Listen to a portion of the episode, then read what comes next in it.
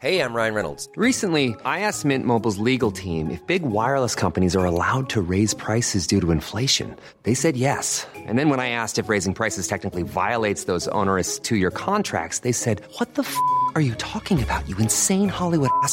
F- So to recap, we're cutting the price of Mint Unlimited from $30 a month to just $15 a month. Give it a try at mintmobile.com slash switch. $45 upfront for three months plus taxes and fees. Promo rate for new customers for limited time. Unlimited more than 40 gigabytes per month. Slows. Full terms at mintmobile.com. It's November 8th, 1867, and another remarkable event is about to be uncovered by Arion, Rebecca, and Olly, the Retrospectors. When I was 14, I was largely busying myself with playing basketball and trying to draw comic books, occupations that might also have interested the 14 year old Japanese prince Mutsuhito, who, as far as I can tell, was into the 19th century Japanese equivalents of these sumo wrestling and waka poetry. That is, until today in history in 1867, when he was suddenly thrust out of boyhood and onto the world stage as the first emperor of the Meiji era, in a bloodless coup that he really quite possibly knew very little about. Yeah, because it was on this day that the last shogun, and these this is a term that you've probably heard the word shogun. I've heard the word shogun. Didn't really know what it meant, but they were basically military dictators. In theory, they served the emperor, but in reality, they were the, the emperor. The emperor was just a figurehead. So this it was on this day that the last shogun, who was called Tokugawa Yoshinobu surrendered power, opening the way for the teenage Mutsuhito, who would take on the reign name Meiji, to become the first emperor in 250 years to actually wield his power. Although it hmm. turns out the emperor didn't really have that much say in what happened next. No, so you're right that the power that the emperor had anyway was subordinate to the shoguns, which must have all along been a kind of uncomfortable chairman chief executive relationship, you know, where technically you have the higher title, but you can't really do anything. The emperor was actually, like, by statute required to devote his time to scholarship and the arts, which, as Arion was hinting at, was probably right for a 14 year old. Just like me. yeah. Yeah. But, but, uh, but as, you, as you get older, kind of awkward. And actually, that's why I think this was the moment for the people who supposedly wanted the emperor to take back control, but really didn't want him to do very much and just be a figurehead. This is why they chose this moment. His dad had just popped off, mm-hmm. and this guy was 14. So it's quite a good time to say, well, let's have let's give power back to the emperor, who's always been there but not in power, and have a scenario where he's in power but not in power. Yeah. So in a way, sort of nothing really changed by reinstituting him age 14. But it looked like this was a, a call back to the great Japanese tradition. Yes, exactly. So this period of shogun rule, which is known as the Edo period, lasted from 1603 to 1867, and it was this era of very traditional Japanese government and culture and society, and it was quite peaceful, but it began to lag behind the rest of the world, not least because these shoguns cut themselves off actively from the outside world in a bid to protect themselves, but also to try to protect the society that they had created. So, this policy of isolationism began to be adopted in 1614 after about 60 years of contact with Europeans, mainly Portuguese traders and missionaries. But they were eventually seen as sowing discontent, particularly the missionaries, converting the Japanese to Christianity. That was seen as obviously undermining of the shogun's power. So, Well, was 16 undermining of their power. well, wasn't yeah. to be fair. In 1639, all the Portuguese were expelled from Japan, and so what? The, this is the cool thing is that I knew that Japan had been cut. off- Basically, they cut themselves off from the rest of the world for a period of hmm. time. But what I didn't realize is that the shogunate recognized the usefulness of having one tiny tendril of contact with the outside world.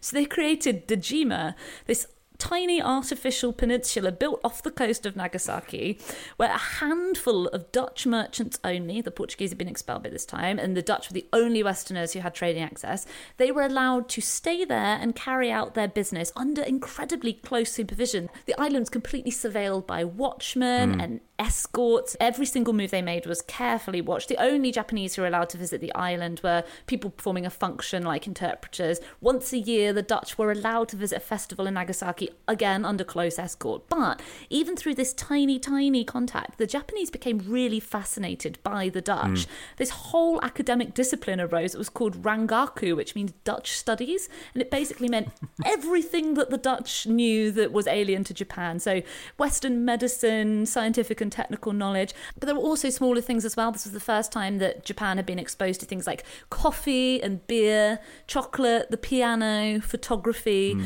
So by this point, there was this huge mutual fascination despite the isolationism policy. Yeah, well, being isolationist is all very well as long as you've got control over who isn't coming into your country. But this is an era where Russia is expanding, the US is expanding. It's only a matter of time, really, before Japan has to stop being so insular. And they'd managed to put off this inevitable outcome for a while just by virtue of being Japan, i.e., small and not obviously possessing natural resources that the superpowers were aware of. But once word got round that it's quite a nice place and And they've got sushi. yeah, up turns an American, um, and that American was uh, Commodore Matthew Perry, who, I mean, it was gunboat diplomacy basically. Like turned up with some with some artillery, and was like, uh, "You you um you." You want to be safe, don't you? Well, um, you better let me in then. And so they sort of kind of had a treaty with the Americans to let the Americans in, but only because he'd so menacingly turned up in the first place. And obviously, once you do that, it's no longer just the Dutch having their weird once a year party, but actually American gunboats coming in. It's obvious that things are going to change. And meanwhile, because this is a revolution, essentially what it is. It's a revolution of the middle classes hmm. trying to do something with the establishment, tinker with it for their benefit. There are people out in the countryside who are, are deeply, deeply unhappy. Peasants made up 80% of the Japanese population, and they were forbidden from engaging in non agricultural activities. So traditional was this world that they'd uh, sort of reverted to that you had people who, who, who couldn't scratch a living. And so the urban centres were doing okay, especially now they had this international trade, but the rural places really weren't. Yeah, and I think that that combination of these unequal treaties that were being signed and food shortages opened people's eyes to the fact that they, they had slipped behind the rest of the world technologically, culturally, and so on. And it's for this reason that in 1867, these two anti Tokugawa clans, the Choshu and the Satsuma, they combined forces to bring down this shogunate that had been in power for so very long. And that's what leads to this moment of imperial restoration, which really is in name only. You know, you do have this boy king, but it's actually an oligarchy being led by the particularly these two clans who are doing most of the decision making. Well, the thing about the Meiji Restoration that I think is easy to misunderstand is that it wasn't about Japanese people deciding that they wanted to embrace the West. It was the literal opposite. Hmm. It was the fact that lots of the younger generation of samurai, and sam- there were 1.9 million samurai in Japan, and it was a social class. You know, they're associated obviously with being warriors with big swords, but they were mostly at this point acting kind of as civil functionaries. You know, carrying out administration in their local areas. There wasn't always there wasn't always a water fight. Hmm. And with no social mobility. Yeah. Like if you were a samurai warrior, was that's one thing you could be. Yeah. You couldn't then be an artisan or a farmer or a merchant. Those were the four categories. Yeah. And they really saw themselves as the guardians of Japan and Japanese society. And they could see the writing was on the wall. Europe was forcing its way into Japan.